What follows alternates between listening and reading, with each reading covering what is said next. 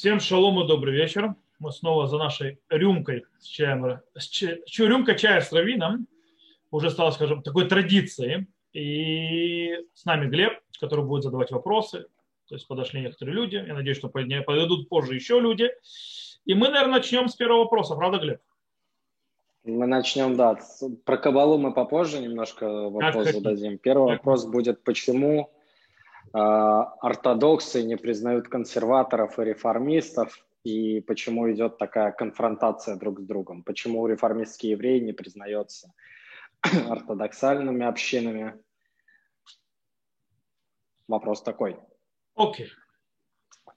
Okay. Э, для этого немножко нужно рассказать историю. То есть снова мы начинаем с истории, как всегда, для того, чтобы понять, Э, дело в том, что, во-первых, нужно понимать, что реформисты консерваторы это не первые появления, скажем так, отхода э, от иудаизма, то есть от иудаизма, то есть схода, скажем так, с линии э, обычной, то есть, как бы, скажем так, Торы, которая была передана с Синая, ее по ее правилам, и в принципе, а как называется реформизм? Что такое реформизм? Реформизм – это изменение, реформаторство, изменение той религии, которая была, или того иудаизма, который был.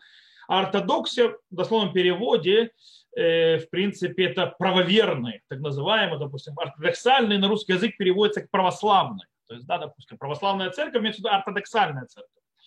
Э, что правильная вера э, глобально переводится с греческого, Понятно, что ортодоксы, кстати, реформисты очень сильно этичатся тем, что ортодоксы появились после них. То есть сначала появились они, а потом ортодоксы. Не совсем верно название тех евреев, которые были всегда, э, появилась у них ортодоксия позже. Это совершенно верно. Э, были евреи, которые жили, скажем так, по всем правилам, э, как как передавалось поколение в поколение, то есть Тора, устная традиция, заповеди и так далее, и так далее, и так далее. Мы не будем входить. То есть то, что называется галактическая еврейская жизнь, то, что сегодня называется ортодоксально. Э, и иногда появлялись всякие лидеры, которые по тем или иным веяниям э, времен пытались изменить ее. То есть Тору пытаться изменить иудаизм, пытается подстроиться, называется, прогнуться под этот изменчивый мир – Э, хотя мы хотим, чтобы, скажем так, этот изменчивый мир в конце концов прогнулся под нас, а не наоборот. Э, были бейтусим, были цадукеи, которые пытались ввести себя тоже какую-то реформаторскую идею. Э, Караим в каком-то смысле тоже был реформаторским, но, в принципе, там больше политический аспект был. Кто не знает, допустим, про Караим, все началось с того, что в так называемом Вавилоне, то, что мы называем Вавилон, по-настоящему это Восточная Римская империя, Э, евреям была одна определенная автономия, с одним в автономии в чем? В, скажем так, внутри еврейской жизни, религиозной и так далее. Но все, что связано с политикой, налогами, и понятно, что это было отдано правителям. Э, и чуть позже то же самое было Византия, которая там была, естественно, после мусульманского завоевания. Э, и появляется очень интересная вещь. Появляется там в Вавилоне есть такой человек, называется Рейш Галута. Рейш Галута – глава изгнания, так называемым принципе, как бы наместник еврейский, правитель еврейский, обычно потомок царя Давида, это продолжался такой, скажем, такой э, вид царя такого, то есть в изгнании. И там был спор, скажем, у Речь Галута было два сына, один из них звали Онан, который был, а, скажем так, э, главой потом каримского движения, это глобально, и он очень сильно преподал, припи, э, припи, хотел пост Рейдж Галута. Когда правители поняли, что речь идет о политической войне, а не религиозной, то ему полагалось за это смертная казнь. И он это перевел в, в, в теологические рамки, сказал, что у нас война вообще не, не, не политическая, а теологическая по поводу и так далее. И так родились Караим, отрицающие устную Тору. И мы перейдем к информации. То есть, в принципе, появлялись всевозможные такие вот секты туда-сюда. Э, дело в том, что мы переходим в Европу. Европа после Ренессанса э, приходит к системе, то, что называется эмансипация, особенно Германия и так далее, эмансипация, когда, в принципе, мы убираем национальные признаки, то есть каждая нация, то есть как бы она становится, то, что потом называлось э, немецкими евреями, я немец, исповедующий э, э, еврейскую веру. То есть так и называли себя немцы, в процессе эмансипации. Эмансипация давала, в принципе, отождествление себя с страной и так далее, убирая разницу, то есть я могу исповедовать ту религию, в каком-то смысле свобода. И, в принципе, она стирала грань различий, когда люди как бы хотели быть похожими друг на друга, но со своей разницей.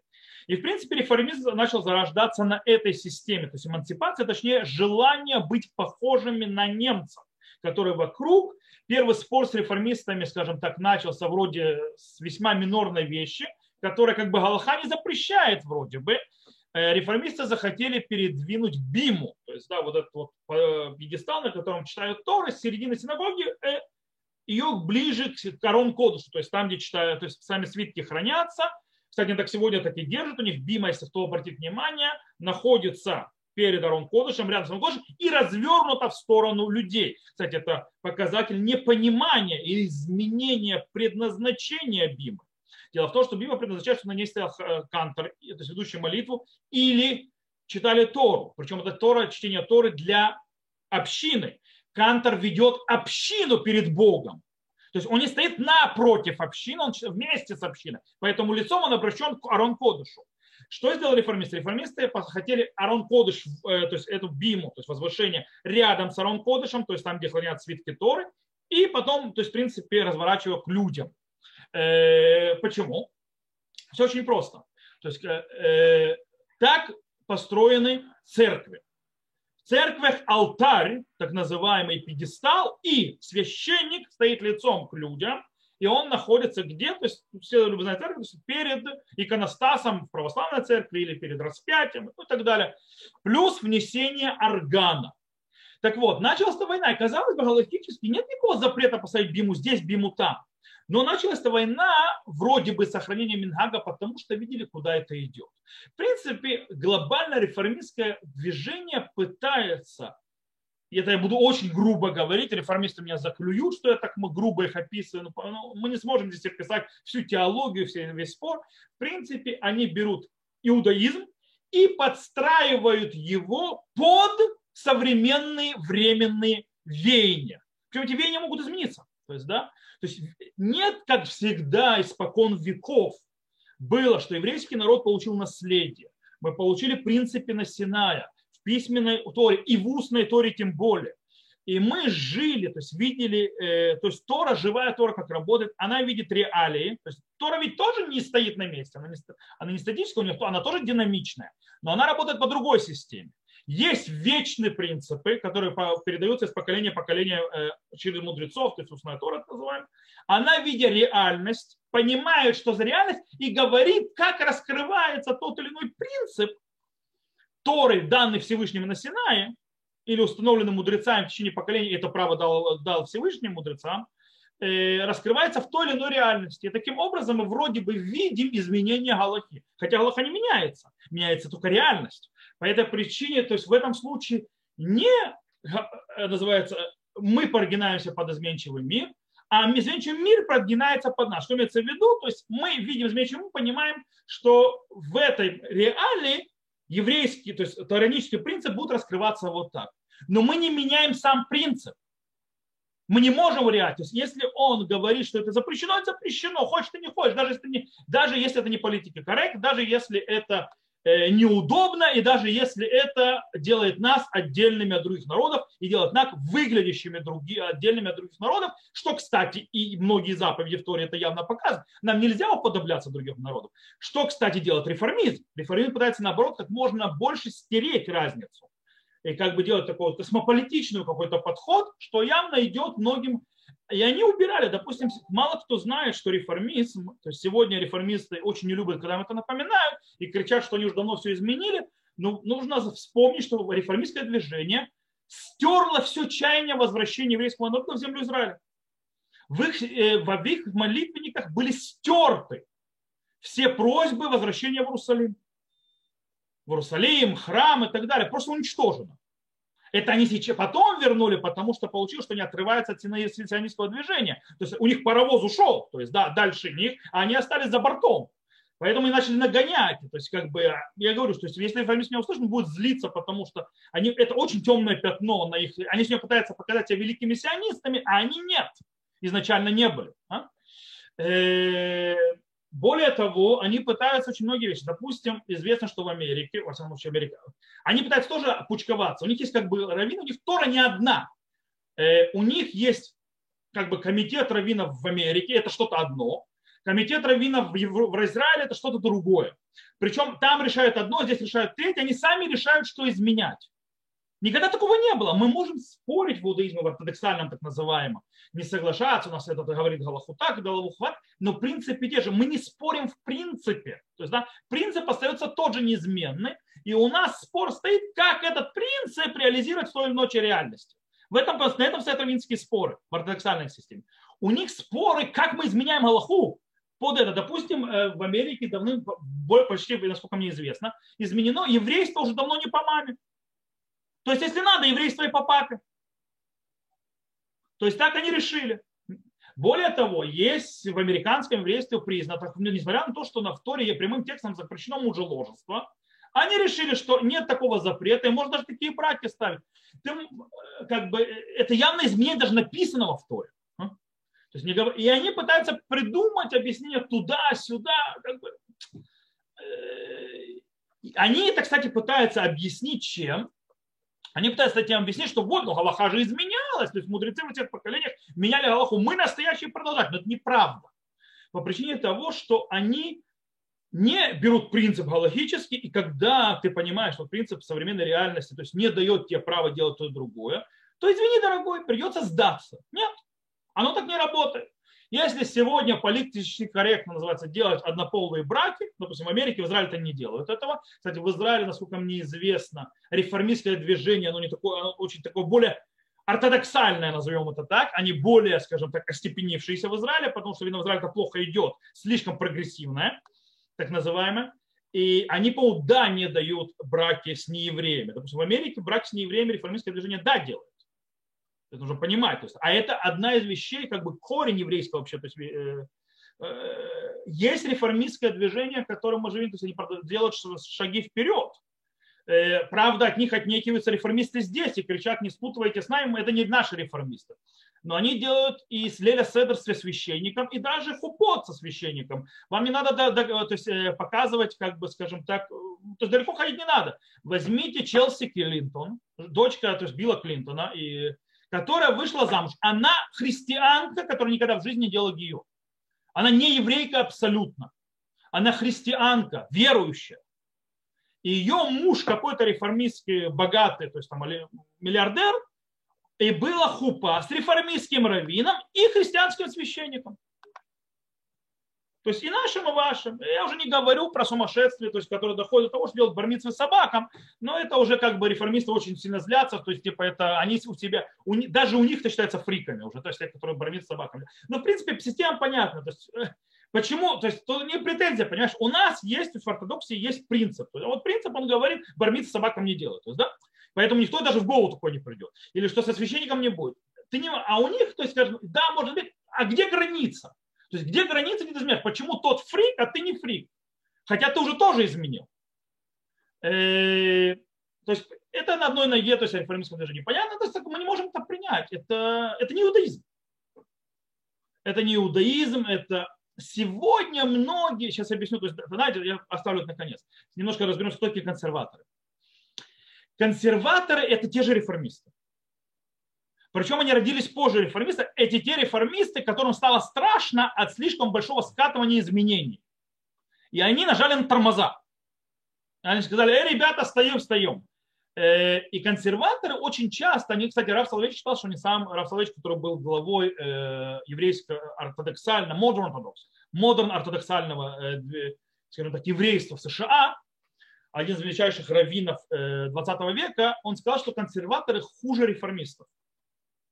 Почему консерваторы хуже реформистов? Опаснее, не хуже, а опаснее. Почему не опаснее? Потому что они выглядят как ортодоксы.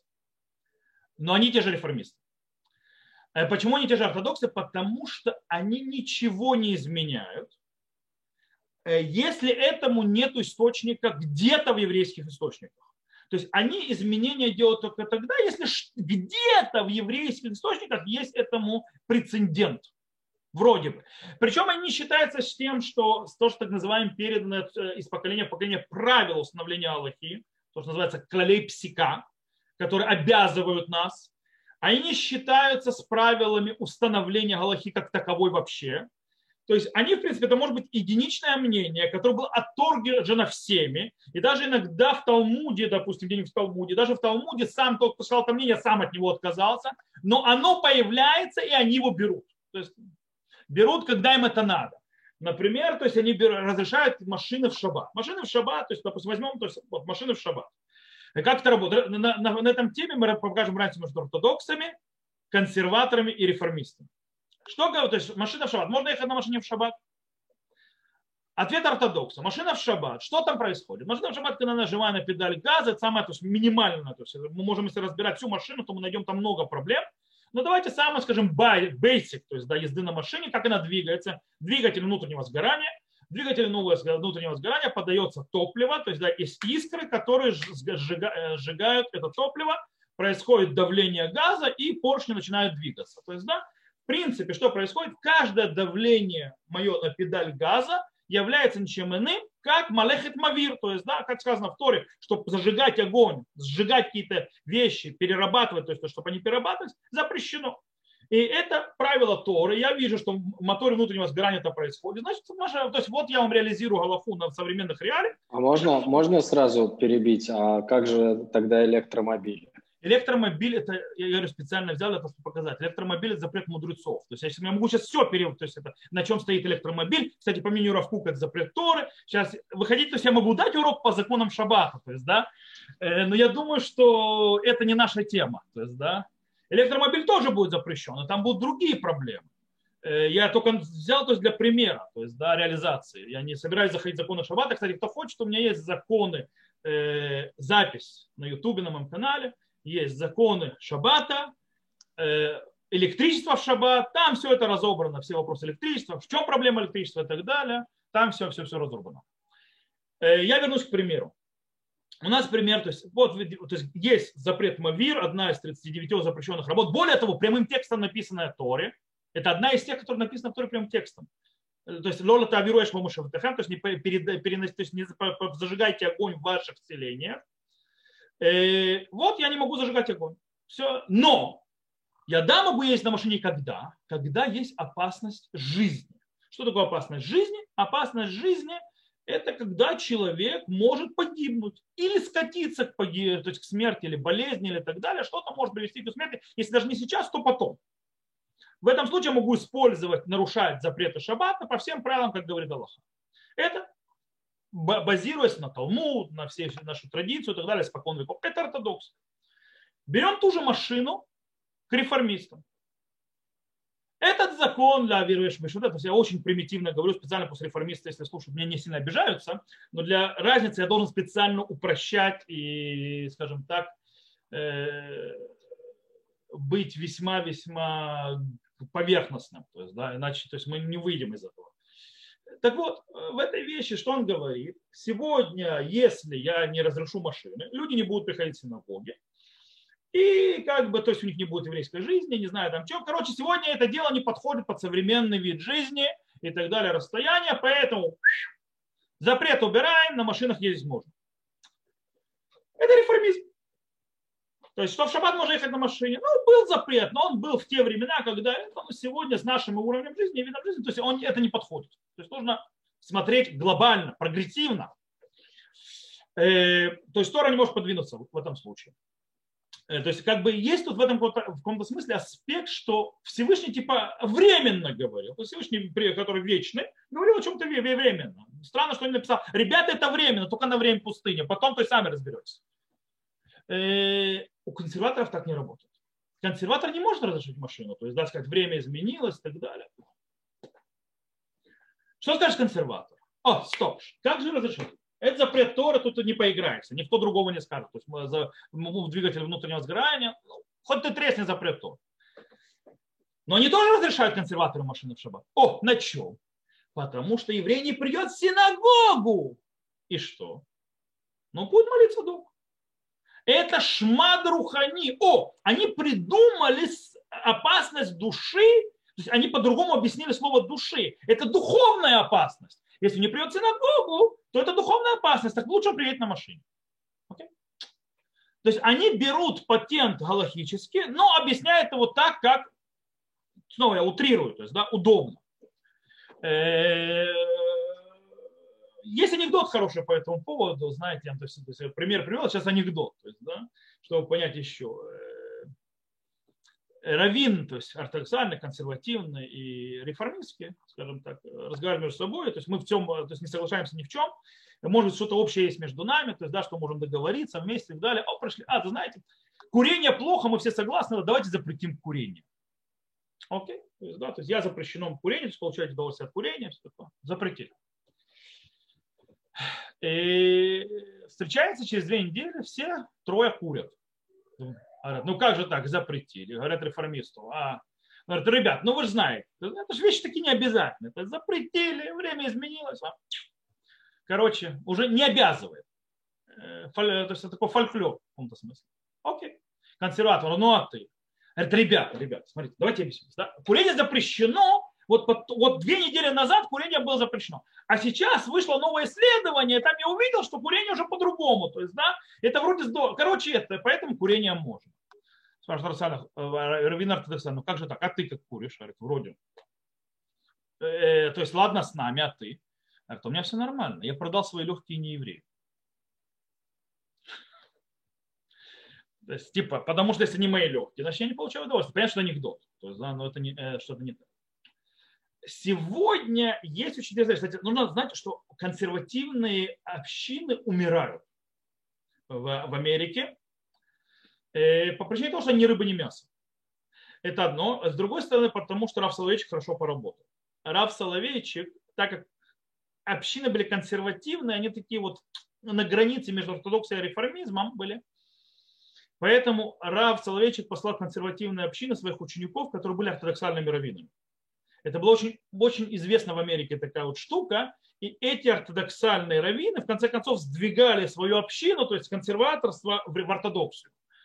Э, плюс консервация долго не выдерживает. То есть, да, оно или туда, или туда уходит.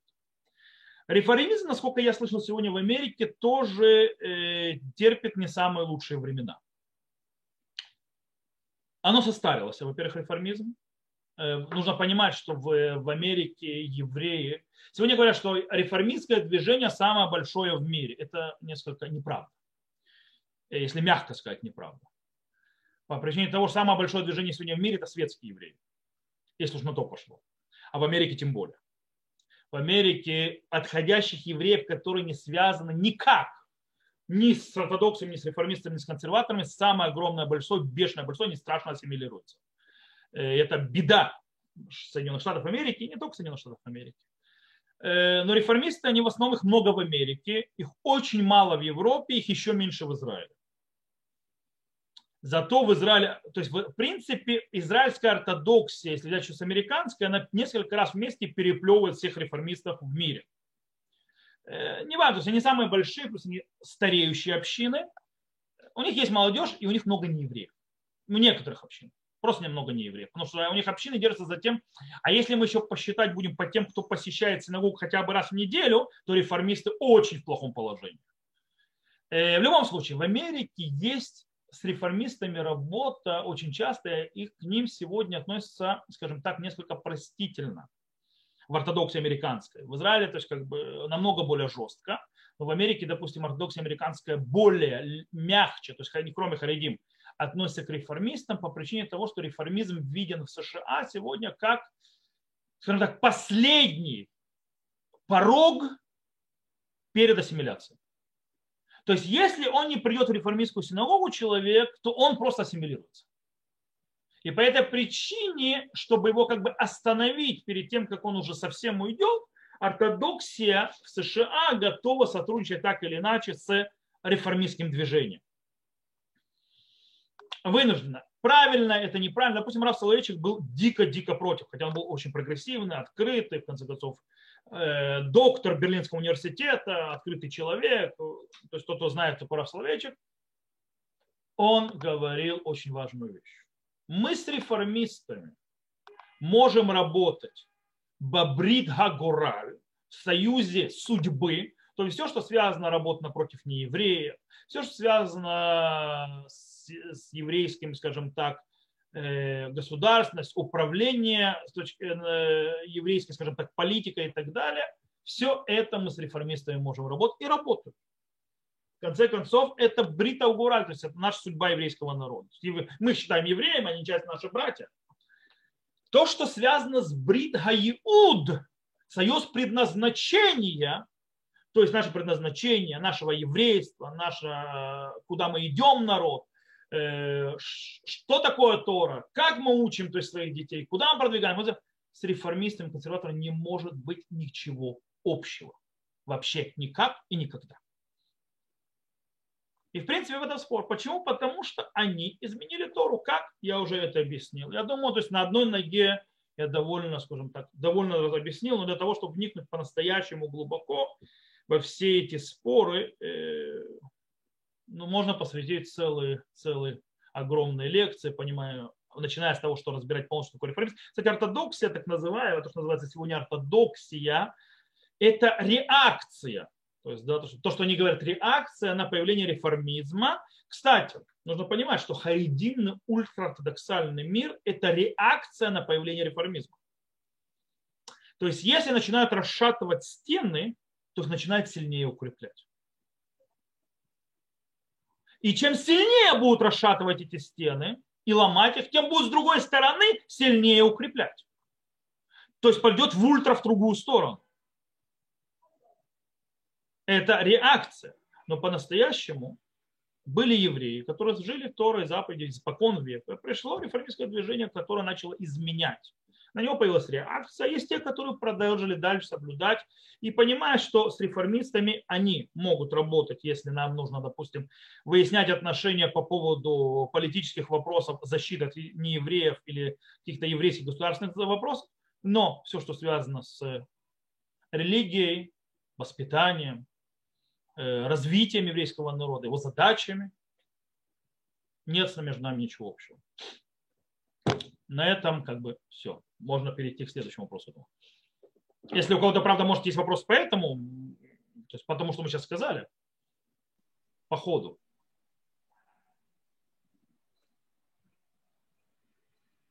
Я вижу нет, поэтому можно переходить на следующий вопрос.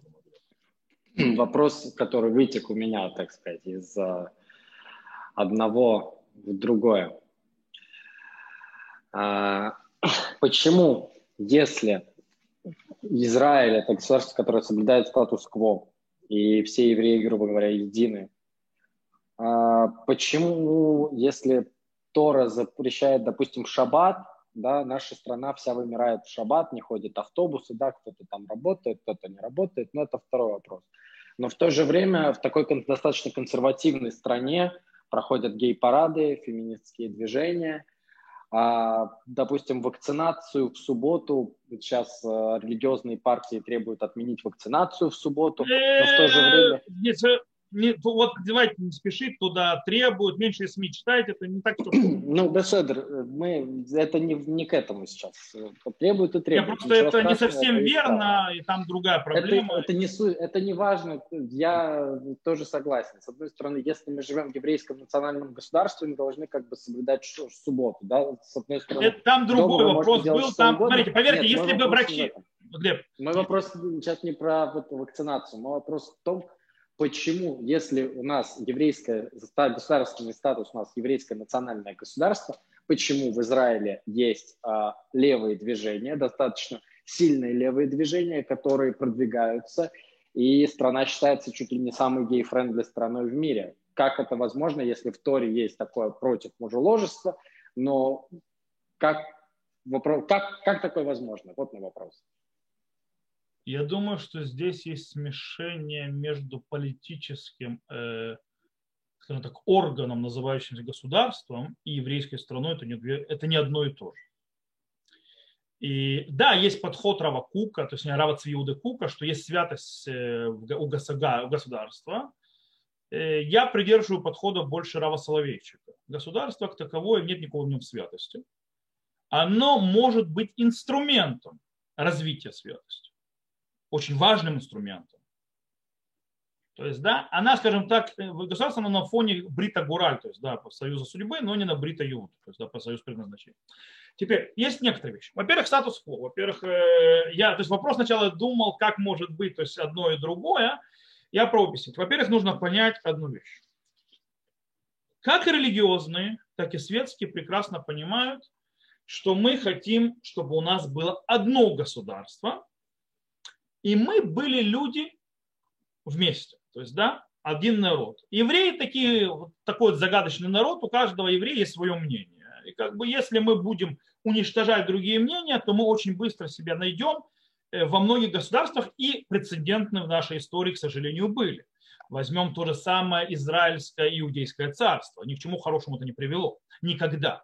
Дробление войны между коленами тоже мы наблюдали в книге Шуфтим. Ни к чему хорошему этого не привело.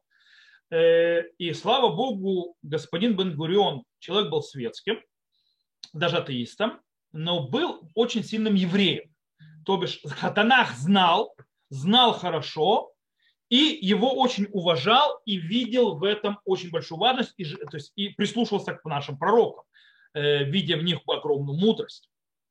В отличие от наших сегодняшних атеистов, которые э, не знают ни слова, написанного в Танахе, и говорят вещи, которые неверны.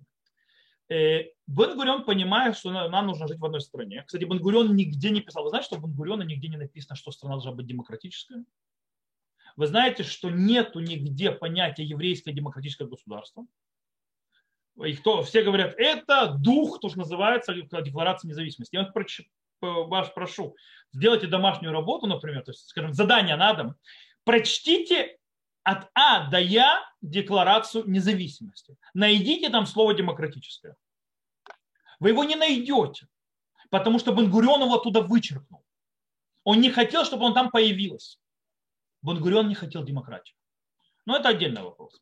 Но то, что да, Бенгурион хотел, он хотел еврейскую страну. Как еврейскую страну? У каждого был подход. То есть Бенгурион видел еврейскую страну в одном виде, религиозно видели по-другому. Поэтому решает Бенгурион, все-таки умный был лидер, не зря это было время лидеров, а не политиков, и придумал так называемый статус-кво. По-настоящему нет статус-кво, это статус-кво был еще до него. Э, что такое статус-кво? Статус-кво работает на том, что государственные учреждения, государственные системы, они живут как еврейское государство, то есть соблюдают шаббат и так далее. Тогда как в частных владениях или в частных вещах каждый имеет право делать так, как он хочет то, что защищено Декларация независимости, э, э, как вера, э, свобода вероисповедания и так далее, и так далее. Таким образом, на фоне государственного, то есть соблюдения шаббата, автобусы не ходят, магазины работают, потому что это государственное. То есть это как выглядит государство. С другой стороны, извините меня, с кем ты спишь, это твои личные проблемы. И государство в это не вмешивается. И у нас тоже, пока нет Санедрин, Вышуфтим, Вышутрим времен, это мы тоже в это не вмешиваемся. Мы можем в этом, э, нам это может не нравиться, мы можем с этим спорить, можем с этим соглашаться, но мы в это не вмешиваемся. Понятно, что всякие там так называемые гей, э, гей-парады и так далее, они религиозно, скажем так, сообщество с этим очень сильно не согласны. И да даже многие светские, я думаю, не согласны. Я слышу об этом. Я никогда не видел стрейс-парадов. То есть, да, ну, ты любишь, пожалуйста. Они говорят, что они хотят этими парадами добиться равноправия э, и добиться определенных тех или иных льгот, и для этого это делается. Сама, окей, ты хочешь бастовать, требуешь, чтобы тебе дали, мы не обязаны как общество соглашаться и давать. Это другой вопрос. Э, но я не знаю, для чего для, при этом нужно раздеваться, то есть, да, вести себя провокативно, как бы. Демонстрации никому не запрещали, то есть, пожалуйста евреи, то есть мы более открыты в этом смысле. И снова, почему религиозные соглашаются? Очень просто. Я не лезу в твою жизнь.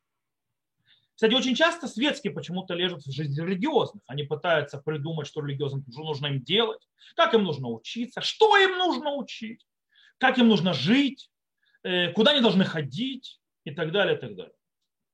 Э, кстати, статус-кво, чтобы было понятно, знаете, какой был статус-кво? Э, есть документ очень интересный, э, подписанный Дизенгофом. Знаете, такой Дизенгоф – это первый мэр Тель-Авива. Человеком, скажем так, очень далеким от религии, э, весьма светским, как были, в принципе, все деятели сионизма, большая часть деятелей сионизма того времени. И Дизенков, который строил первый Ирга Иврита Ришуна, еврей, первый еврейский город, то есть современный, имеется в виду не Иерусалим и так далее, Тель-Авив, э, он, когда приехали пятая Алия, то есть да, пятый поток Алии из Германии, то есть в принципе после уже поднятия Гитлера к власти, 1935 год, еще до начала катастрофы как таковой, но когда уже проблемы начались, Э, люди приехали из Германии. Почему именно из Германии? Потому что мы знаем, в Германии есть эмансипация, а в Германии до этого многие евреи стали немцами, евреями по вероисповеданию и так далее. То есть, в принципе, там светских было очень много. И они, когда приехали, то в городе Тель-Авив, подписанным мэром Дизенгофом, была просьба к новым репатриантам, приехавшим в страну, э, что в нашем городе мы еврейская то есть в еврейский город, то есть тогда еврейской страны еще не было, это 35, 1935 и мы очень просьбы уважать устой еврейского города и не ездить на машинах в шаббат. Обратите не автобусы, личные автомобили. Это то, что было тогда. Дело в том, что светские постепенно кусают и кусают и кусают так называемый статус-кво. Мы постоянно сдвигают в сторону светского. И, кстати, что вызывает обратную реакцию, то, что мы говорили до этого. Чем больше ты толкаешь и сдавляешь, сдавишь пружину, идет отдача с другой стороны. То есть, когда политически, то есть ты получаешь власть, и ты начинаешь сдвигать статус-кво в сторону не туда, то есть да, в обратную, в ту сторону полезную тебе, то когда получает власть обратная сторона, начинает его двигать назад. И получается перетягивание каната. Э, что, кстати, нехорошо и той, и другой стороне. Поэтому, когда Бен-Гурион решил сделать статус он, когда он решил это сделать так, он пошел говорить с раввинами, включая ультраортодоксию. И договорились. Но недолго играла. Кстати, э, э, знаете, то есть интересно говоря, то есть равина, то есть нужно закрыть равина, то есть да, закрыть равина. Вы знаете, с какого дня, то есть когда начали говорить о закрытии равината? С 1948 года и говорит, что вот-вот он закроется. Хотя Равинат, кто не знает, это самое первое еврейское вообще институт на земле Израиля до образования государства, то есть первый еврейский автономный, то есть не подмандатный или не под, э, э, скажем так, э, не под империей турецкой, Османской империей, а именно автономное, то, что британцы создали для того, чтобы для первого, для еврейского государства, института они создали, это был главный район Израиля, то есть земли Израиля. Так вот, в принципе, почему это есть? Почему есть свобода, почему есть левые, почему есть правые? Потому что мы верим, не все, конечно, что человек имеет право, и это очень важно, даже в буддаизме, на свободу мысли. У человека есть право выбора. Он может быть злодей. Если он будет злодеем, его накажем. То есть он будет нести вред. И может быть, то есть э, накажем имеется в виду, если он несет вред по-настоящему. То есть он нарушает закон. Э, если мы имеем право наказывать. Допустим, э, мы не имеем права сейчас никакого. Даже если возьмем законы Торы, это еще один другой вопрос, как их реализовать в современном обществе. И как видеть вообще человека, кстати, нужно понимать, что, допустим, гомосексуальная наклонность не является запретом. Гомосексуалист, не, ему не, нет запрета быть гомосексуалистом по Торе. Тора запрещает мужеложество. То бишь, когда человек реализирует на практике свою склонность. Но никто не может человеку запретить чувствовать то или другое. Это две разные вещи. Человека не наказывают за то, что у него есть, он не может жить с женщиной. И его не тянет на женщину. Как ты можешь наказываться? Или как ты можешь сказать, что это запрещено? Можно запретить действия. И поэтому есть, допустим, религиозные гомосексуалисты, но они делают, то есть многие из них соблюдают Аллаху и не делают нарушений. Проблема, когда то есть, это делают э, из этого слишком большое шоу. Но это уже издержки современного общества и, в принципе, демократической страны и правил игры. Правил игры. Если я хочу, чтобы у меня была свобода моего вероисповедания, если я хочу, чтобы я мог спокойно молиться, если я хочу, то есть, э, чтобы все соблюдалось и уважались мои права, даже когда у власти буду не я, а иногда у власти не я, чтобы мы были одним народом, то, в принципе, мне надо уважать и права других. И когда я у власти, я должен тоже уважать их права. Они, то есть, да, давать им те права, которые я могу. То есть, то есть левый имеет право быть левым.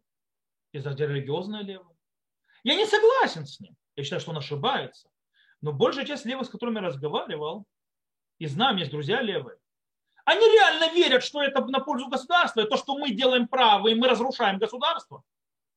И мы несем страшный вред стране. Они в это верят, они это видят, они согласны с ними подходами, но они тоже не дураки. И они просто по-другому видят.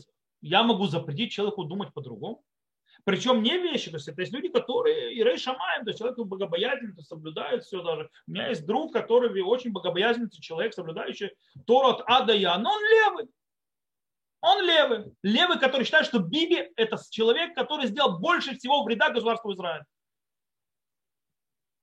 Без связи с его, то, что он, э, что он лгун, что он и так далее. То есть без всяких его судов. То есть да, человек, который никогда в жизни не, не выполнял свои слова. Кстати, давайте будем честными. Бенемин Натаньяу очень часто обещал и не исполнил. И это правда. Он обещал не отдавать Хеврон, он его отдал. Он обещал сделать одно и делать другое. Он обещал снести Эль-Махмар, и Махмар до сих пор стоит. Он обещал э, э, провести закон, Ури говорит, богатств. Он первый, кто торпедирует этот закон любыми отмазками. Поэтому давайте будем спокойнее. То есть, да. Они думают так. Мы думаем, что нет, что Бенемин Натаньяу, несмотря на то, что он не, не, не всегда выполняет свои слова, и что у него много недостатков как человек, он шикарный лидер, с которым считается весь мир. И пока на данный момент другого нет. Это можно думать по-другому. Я могу заставить другого думать по-другому. Поэтому мы должны давать право думать одним, то есть то, что, то, что не думают, для того, чтобы иметь право думать то, что мы думаем. Это современное что правило игры. Для этого, для чего? Это очень важно, чтобы мы оставались одним народом. Это очень важно, чтобы мы не начали ненавидеть друг друга. Это очень важно для того, чтобы мы не разорвались на куски, на племена и, в принципе, разрушилось наше государство.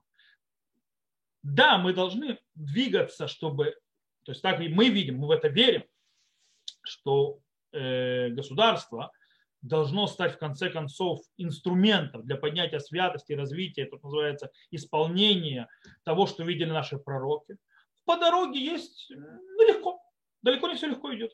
Например, если мы откроем Танах, я очень часто советую людям учить Танах. Люди не знают Танаха, люди не смотрят на историю, люди не, понимают, то есть это для чего написана история. Зачем Танах приводит нам все эти исторические рассказы? Кому-то надо, что детские сказки. Все эти рассказы приводят, и все это приводит для того, чтобы мы поняли, как идут процессы. Мы знаем, что царство, так называемое царство царя Давида, которое считается объединение всех евреев, когда, скажем так, пик духовности и так далее, и так далее, все хорошо, произошло почти 4, через 400 лет после выхода из Египта а не сразу. А когда мы читаем книгу Шофтим, мы видим, что эти ненавидят друг друга, эти разрознены и так далее, войны, проблемы, эти по идолам поклоняются, эти тому поклоняются. А потом постепенно это исправляется. Потом приходит пророк Шмуэль, который работает и так далее, вот народ уже это. А потом появляется царь Шауль, который, скажем так, вроде э, хороший, но тоже не беспроблемный мы видим, что не все так быстро происходит. Далеко не все идет отлажно. Нету черно-белого, нет дихотомии. Очень много диалектики. И нужно уметь это видеть, нужно иметь терпение. И это очень важно. И мы живем вообще без Раташем, поверьте мне, левый иногда, когда с ним разговариваешь, когда ты убираешь эту мишуру, его, то есть это что клише, криков и лозунгов, если человек умный, то мы видим, что это может быть очень прекрасный человек, который может быть друзьям, не согласный в но можем быть друзьями. Вполне.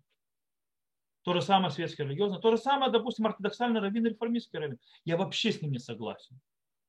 С реформистским раввином, к его подходам, его жизни, его идеи и так далее. Но я могу на личном, скажем так, вещь, я могу с ним быть в порой хороших отношениях. Не соглашаюсь с ним ни, ни, с чем, то, что он несет. И это нормально. Так мы должны жить. И так должны относиться к государству. Понятно, что мы должны, каждый из нас, отстаивать свои ценности. И понятно, что мы имеем право использовать для этого политические рычаги. Для этого мы идем голосовать. Понятно, что это нормально, это легитимно. Так работает демократия настоящая. Кстати, Харидим, очень интересно, они научились демократии больше многих светских. Они умеют ее использовать для проталкивания своих ценностей. На полную катушку. Имеют право. Да, я думаю, что на этом я мы разобрали вопрос. Можно переходить к следующему. Может, у кого-то сейчас еще появились вопросы? А, не знаю, может быть. Пока тишина. Может быть, потом. Пока тишина. Тут было ваше... Прислал вопрос девушка по имени Тали. Ваше отношение к Кабале, а именно к тому, что распространяется Лайтманом. Э, окей. Мое отношение к Кабале. Во-первых, мы раздели, разделим сразу, раз про Лайтман сказали, между Кабалой и Лайтманом, потому что Лайтман не Кабала. Э, это только название от Кабалы. Что такое Кабала? Это такое вот люди любят использовать. Вообще, знаете, что это не еврейское слово. Точнее, еврейское, но в еврейском понятии оно несет немножко другой смысл. Э, слово Кабала у евреев, то есть, допустим, в Талмуде, если мы откроем Талмуд, слово Кабала обозначает ничего иное, как слова пророка. Деврей Кабала в Талмуде это, это слова пророков. Кабала, слово или кабель, принято. То есть, да, это Кабала. Нет никакой мистики. То есть, да, допустим, книга Шмуэль это Деврей Кабала. Книга Йошуа это тоже Деврей Кабала. И книга Эрмияу это Деврей Кабала.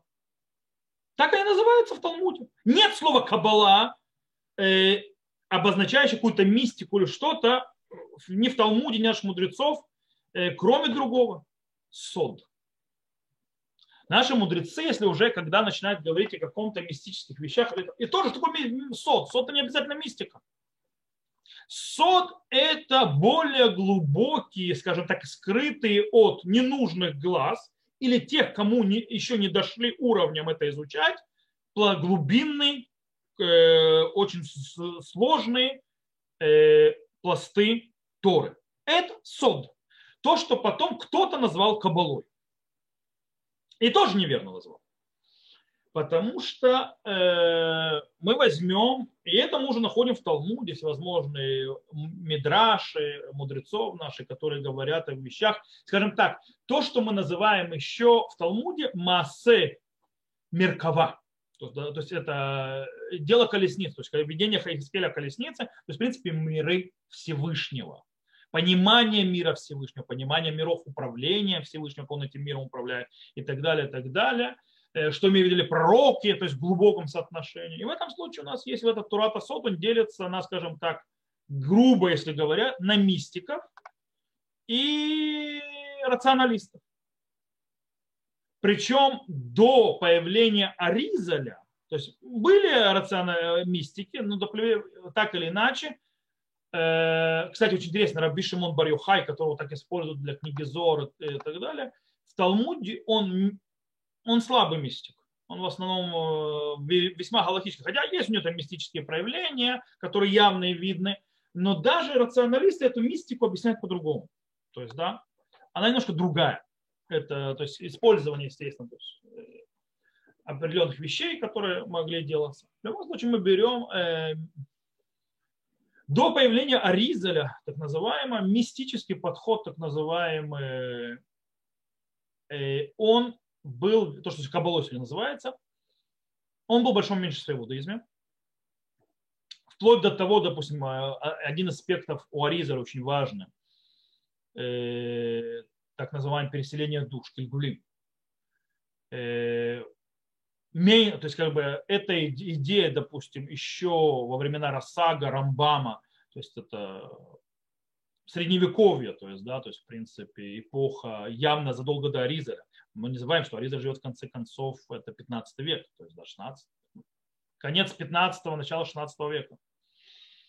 После изгнания Испании живет Аризер, живет в, в Цфате, в Иерусалиме, потом в Цфате. Э, то есть весьма позднее Э, мы говорим о X веке, XII век, XII, XIV и так далее, то там даже более мейнстримный подход был, что, допустим, вера в э, переселение душ – это чуть ли не уровень идолопоклонства. Ну, максимум вера идиотов. Так пишет Расак. Это не мое слово. Расак пишет, называется, что это иммунат типшин. То есть вера дураков. Э, Рамбам тоже очень против был э, переселения души. Говорит, что это делает человека успокаивать, типа, что у него есть время, возможность исправить что-то, он просто глубоко ошибается. Он живет один раз и все. Э, и больше никаких у него не будет возможностей. Неважно, если не будет заходить. И у них тоже есть Турата Сот, у них тоже есть то есть, глубокие пласты и так далее, у Рамбама Муранавухим и так далее, у Расага, Мунот Ведоот, а, есть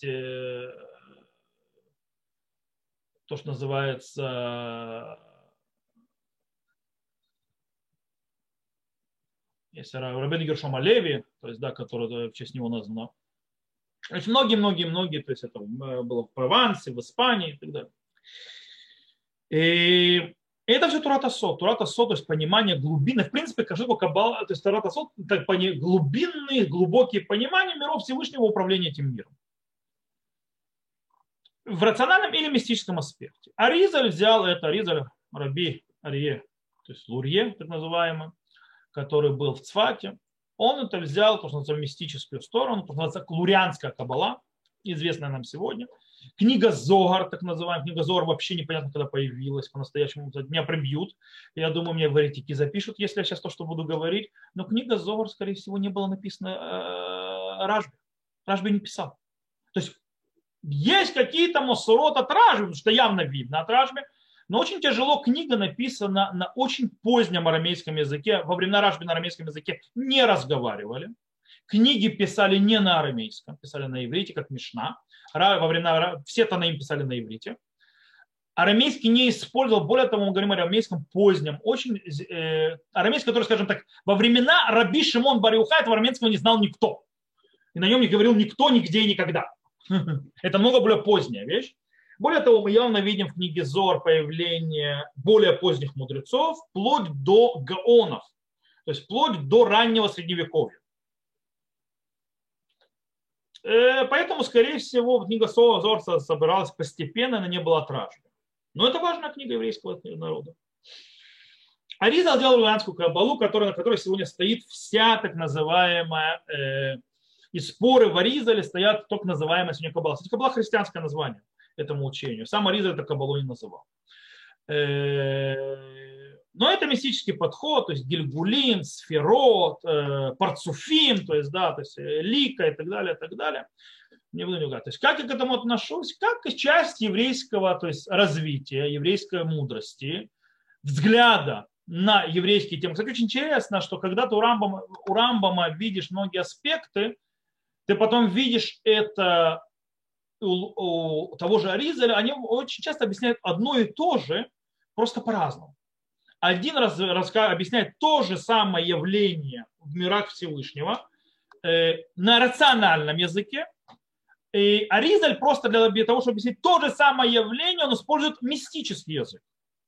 Поэтому не зря, допустим, Равкук, который тоже то есть, занимался кабалой и был более мистиком, он и вообще поменял понятие. То есть он сделал свои понятия в тех же самых вещах. Потому что это вопрос взгляда с разных сторон. То есть, в принципе, это как бы, э, это как, знаете, есть картинка. Есть картинка, э, которая э, показывает, висит, значит, такой вот цилиндр, правильно? И, на одной, и пропускает свет. На одной стене мы видим круг, то есть а, тень, а на другой стене тень мы видим квадрат. То есть и квадрат, и круг, и это правда, и это правда. А истина это вот оно. Подожди, тоже правда. Это э, другая перспектива того же самого. Есть, конечно, споры, то есть про некоторым аспектам проблематичным. Есть, кстати, в Кабале э, мы знаем, допустим, великих еврейских авторитетов, которые есть некоторые вещи, которые говорит Кабала, и они проблематичны. Они стоят напротив Э, и против того, что известно в еврейской традиции, в Талмуде и так далее, и иногда они выглядят как будто взяты явно не из еврейской традиции. Есть такие аспекты очень странные, то есть, допустим, есть, вы знаете, допустим, нельзя покойнику, э, то есть возле него там проявлять, то есть э, там то э, цициты там выкладывать или так далее. То есть, в принципе, какие-то атрибуты показывают, что мы исполняем заповеди, Почему? Потому что это луэ глараш. То есть, да, это, в принципе, ты издеваешься над э, бедняком. В чем издеваешься над бедняком? по причине того, что он заповеди исполнять уже не может. А ты такой красивый, ты еще живой и можешь. Поэтому мы, когда заходим на кладбище, мы прячем цицит, чтобы не дай бог. Так в Талмуде. И есть кабали, там какой-то каббалистический вещь, то есть сказано, чтобы на покойного положить свиток Торы и так далее. Задали вопрос от Чувами Агава, один из величайших раввинов Европы, ученик Нудаб Иуда. И он, там есть ответ, я кому интересно могу отдельно его показать, этот ответ. Он очень жесткий. То есть это приводит, что по книге Зор и так далее.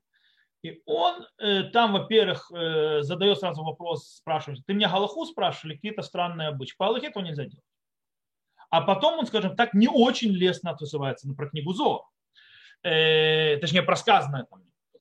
Поэтому, то есть, скажем, э, отношение такое. То есть, это часть еврейского учения, в котором иногда встречаются вещи, которые проблематичны. Не зря, кстати, в Галахе если мы установим Галаху, он, если у нас есть сопро, сопро, то есть сопоставление, с одной стороны, между Кабалой, так называемой, и Талмудом, если не стоят противоречия, то понятно, что Галаха будет как Талмуд. Э, Кабала уходит на второй план.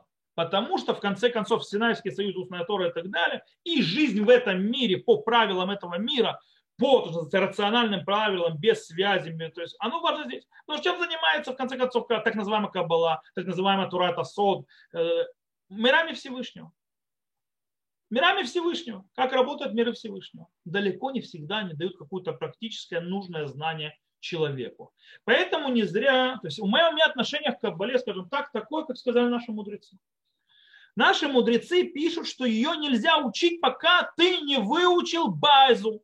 Что такое базу? Как сказано, шилом мила кирсо басар яйн. То есть, да, не наполнил желудок свой мясом и вином. Что такое мясо и вино?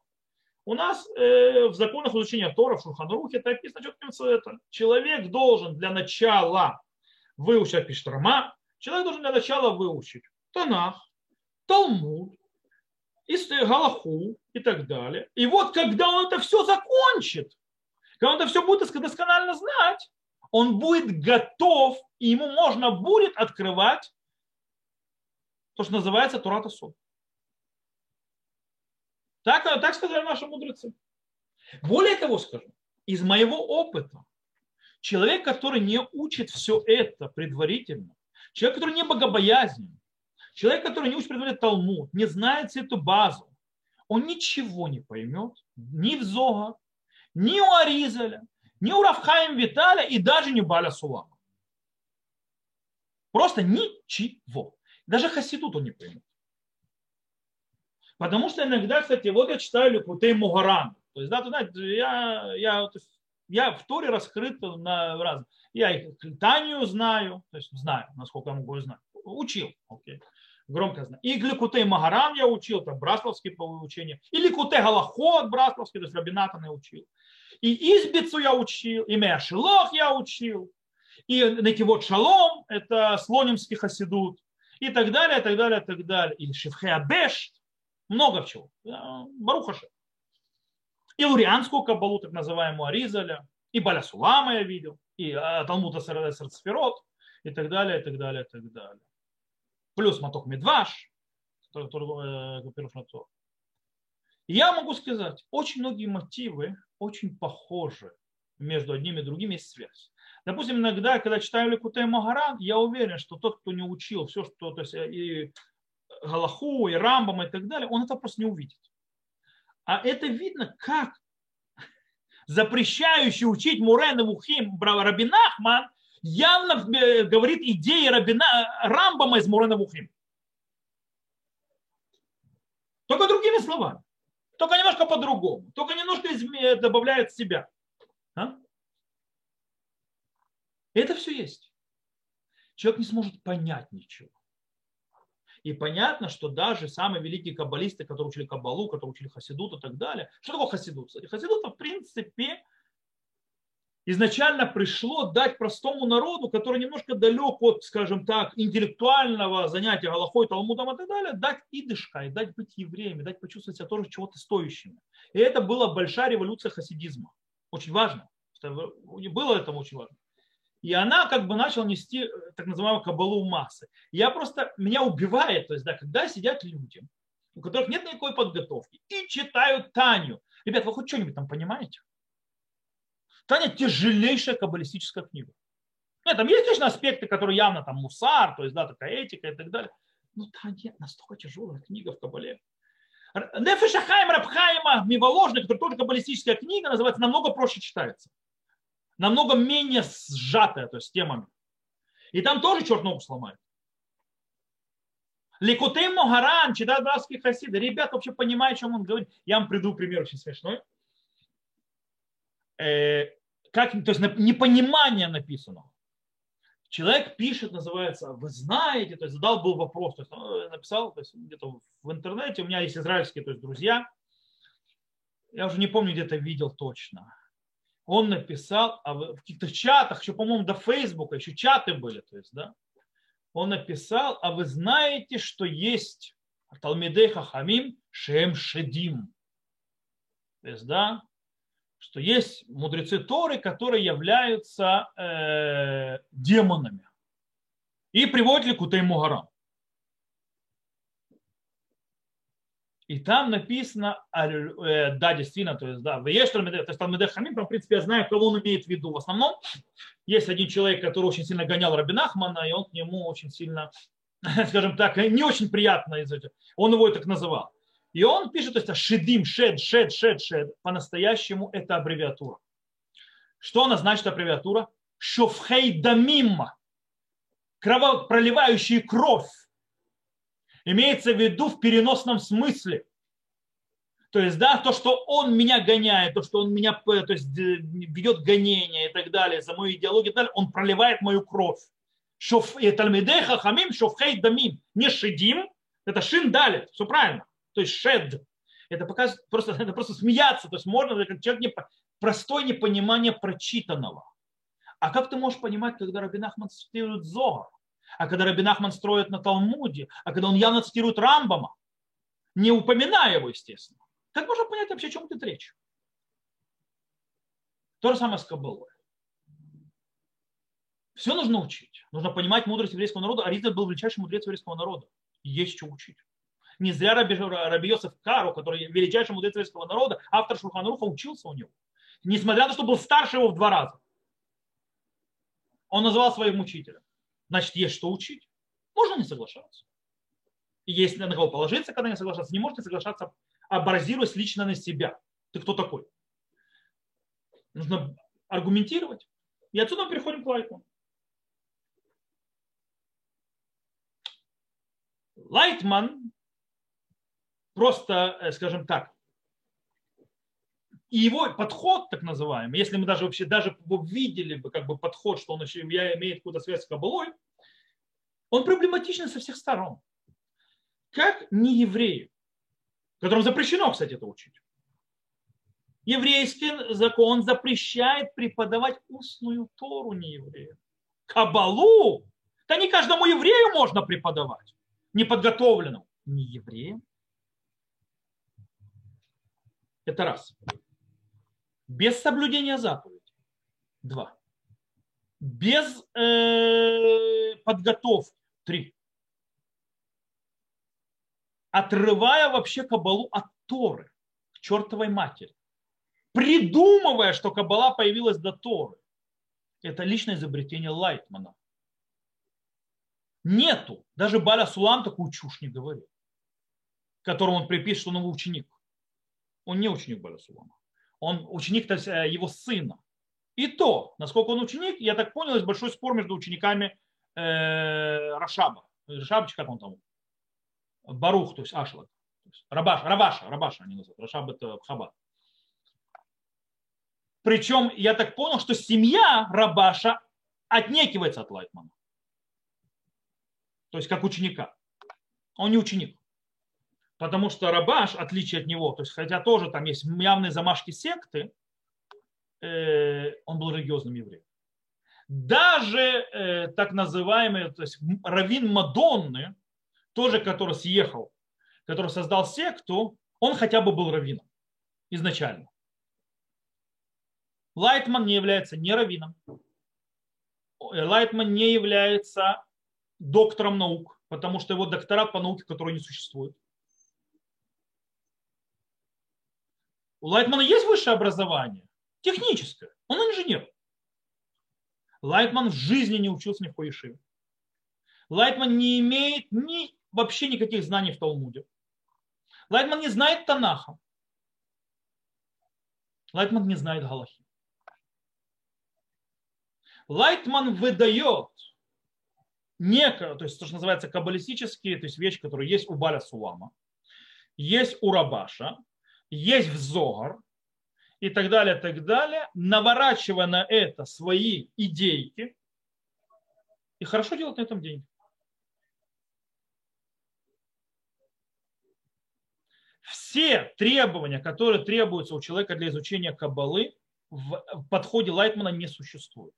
Он не может быть продолжателем изучения Каббалы по определению. Все требования от равина, то есть дали человека, преподающего Каббала, не существуют. Нет никакой базы к его теории отрыва э, Каббалы от Торы ни у кого. Это изобретение его личное. По этой причине относиться к Лайтману как к чему-то связанному с иудаизмом и с еврейским народом, и вообще с Кабалой, так называемым, даже если мы начнем мистическим учением, невозможно. Это личное изобретение господина Михаила Лайтмана, не раба и не доктора, который никогда в жизни никто не делал его равом, он никогда в жизни не получал никакой смехи, и он никогда в жизни не получал докторат от чего-то серьезного, серьезного института, университета по серьезной какой-то науке.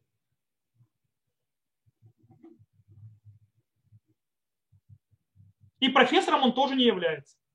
Потому что для того, чтобы быть профессором, нужно быть преподавателем в университете, писать научные труды. Но он преподаватель чего? Он преподаватель академии института, называется по его кабале, по его подходу. И профессору он выдает он сам лично себе. Ну, это очень интересно. Да, я тоже так могу себя профессором назвать. Равкайм, я думаю, мы будем потихоньку закругляться. И, э, так что, то есть я думал, что я ответил на вопрос. Э, мы, наверное, да, то есть э, так что если мы подведем итог, мое отношение к Кабале очень, скажем так, э, сложное, многосложное. Э, вопрос, что мы называем Кабалой. Понятно, что то, что является кошерным еврейским учением, мы учим, относимся с уважением. Не всегда соглашаемся. Э, аккуратно учим, имеем критическое мышление. Базир... То есть не просто критическое мышление от балды, а базирующееся на источниках. И, естественно, Лайтман мы выносим за забор иудаизма, кабалы и все остальное. Ну, нравится человеку. Кому нравится сходить с ума, пожалуйста. Э, правда, не советую. Очень сильно. По многим другим причинам. Э, есть у кого-то какие-то вопросы? Раз Глеб, то есть... Да, Герш. Да, у меня, у меня такой вопрос. Э, много сейчас остановок общественного транспорта названо, ну там, например, такого-то заведения, к примеру, или там, ну вот э, связано с христианством. Вы имеете вот в виду не воз... там, где вы живете? Да, да, конечно. Нет. Я надеюсь, что в Израиле такого нет. У нас остановки вообще никак не называются, кроме как по улице, на которой они находятся. Э, э, заведение, например, рядом, рядом с остановкой находится такое заведение, дом такой. И называют остановка, называется государственное название, официальная остановка такая-то. Okay. Вот.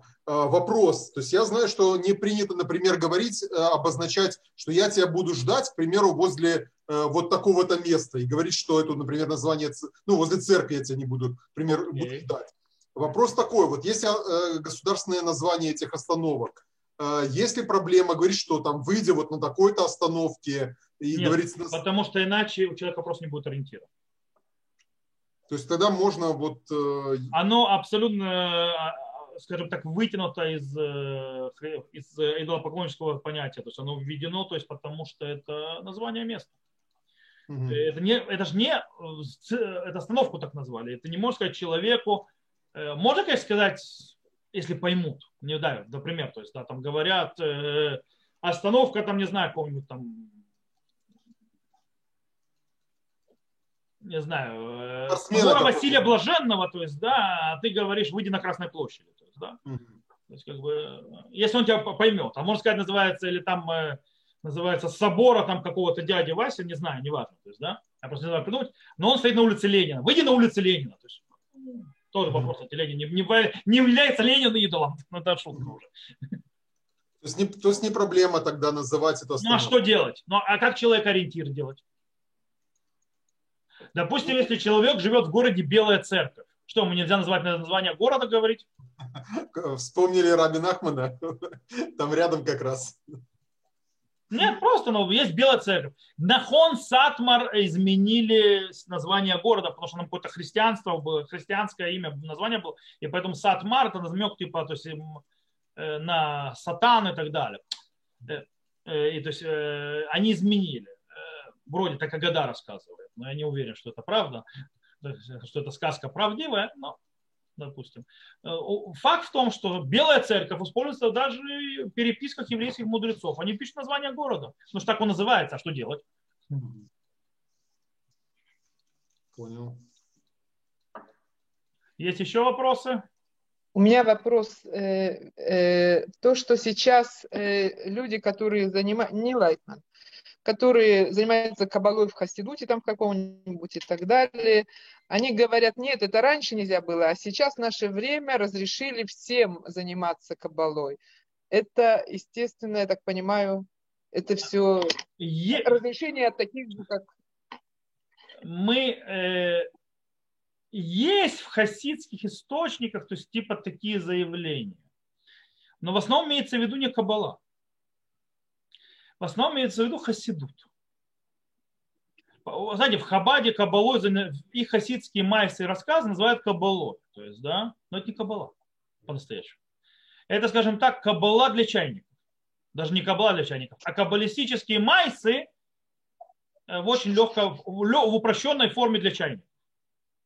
Вот это то, что разрешают хасидские лидеры.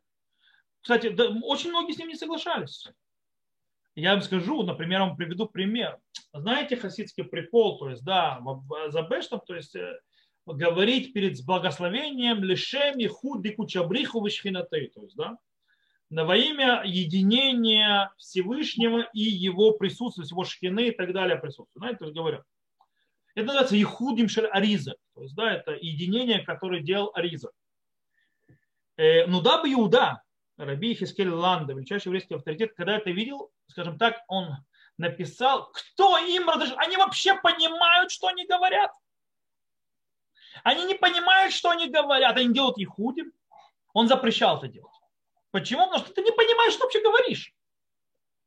Хасидский, то есть это, ну, пусть говорит. Кстати, у сефардов очень принято. У сефардов, допустим, они ночью учат, допустим, гидрораба и так далее, они читают как попугай. А они ни слова не понимают, что они читают. Ну, надо читать, читать. Есть такой подход. Э, правильный он, я с ним не согласен. Но есть евреи, которые это делают. Нет, смотрите, когда мы говорим о кабале, которое запрещено и так далее, мы не имеем в виду э, попугайное читание, то есть книжек, не понимая их. Когда мы говорим о кабале, изучении кабалы, или так называемое, то есть турата со, то есть э, скрытые пласты Торы, мы имеем в виду, когда мы учим их. А учим понятие это понимаем, разбираем, углубляемся, это учим. Читать это не учение. Э, вопрос большой, нужно ли это благословение для чтения, то есть на благословение на изучение Тору благословить на это дело. Это так. Есть шутка такая в мире Ешив, когда говорят про что-то, что это не, не серьезно, говорят, большое сомнение, нужно благословение на Тору на это говорить. Вот. Э, так вот, просто так читать, но когда ты углубляешься, не, никто еще никогда не говорил, что можно углубляться, не имея базы. Но это как бы, но это даже это, это неправильно. Это все равно, что сказать, в наше время можно учить э, математику Лобачевского, не зная таблицу умножения. А что изменилось? Если ты будешь, не будешь знать таблицу умножения, то что, поймешь Лобачевского лучше? Потому что наше время? Или потому что тебе теперь рельсы проложили, ты можешь визуально видеть, что в бесконечности две параллельные прямые да, пересекаются. То есть... Ну ты это увидишь. Ты это поймешь? Нет.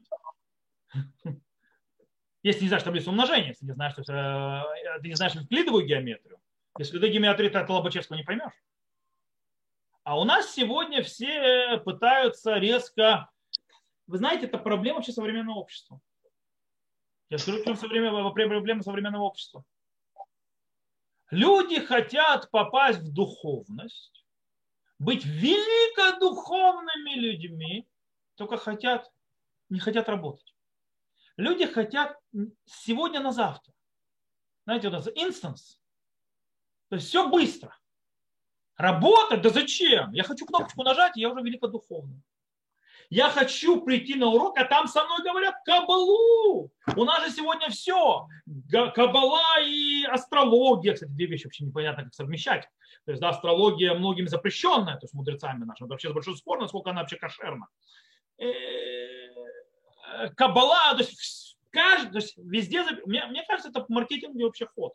Причем человек говорит кабала и что-то, или кабала, кабала, кабала, кабала. Когда по факту ты слушаешь примитив, примитив, примитив. То есть каббала там рядом. То есть кроме каббалистических то есть названий, там больше ничего каббалы нет. Ну, Майса и так далее. Это не запрещено. То есть такую кабалу учить не запрещено. Но назвать это кабалой, мне кажется, немножко все-таки обман людей. И это проблема. Потому что, как бы ты говоришь, ты, то есть, в принципе, ты говоришь, это кабала. Люди думают, что это кабала, но это не кабала. Ты говоришь, что можно учить наше время Каббалу. И люди ходят только на это. Но ведь после этого люди не знают ни Танаха, ни Талмуда, ни Галахи. С чем они уходят в конечном итоге? С нулем. Но они знают цитировать каббалистические приколы и занимаются, мне иногда убивают человека. Людей занимает, что сказал Йосеф Якову перед тем, как тот благословлял своих детей. Ну это реально. То есть, окей, я тебе приведу несколько времени. Что это меняет в твоем служении Всевышнему?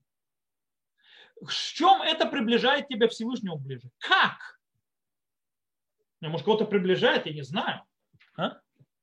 Но люди готовы тратить бешеное количество времени на агадот. Агадот вот эти вот мидраши. Ведь дело в том, что эти мидраши были созданы лишь для того, чтобы или передать какую-то идею, которую нужно углублять, или для того, чтобы, скажем так, заинтересовать слушателей, для того, чтобы перейти к чему-то более серьезному. Когда ты остаешься на первом уровне заинтересовать, то ты никуда не продвигаешься. А у нас поколение такое, которому если ролик больше минут, да минут уже поздно, уже мы в ТикТок выходим, 10 секунд и привет. Как можно какие-то глубокие вещи передать за 10 секунд? За минуту передать глубокие вещи? Да невозможно. Нереально заставить человека думать, работать, прикладывать учили, какие-то усилия. Наши мудрецы говорят, Адам ле амаль нола, человек рожден работать тяжело. Всю жизнь мы не готовы. Мы тупеем.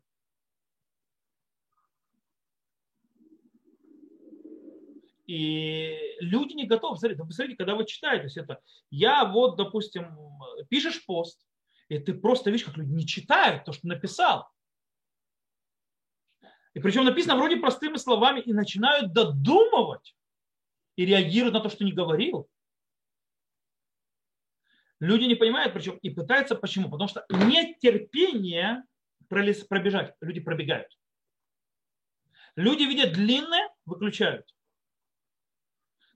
На Ютубе максимум просмотра, знаете, сколько времени?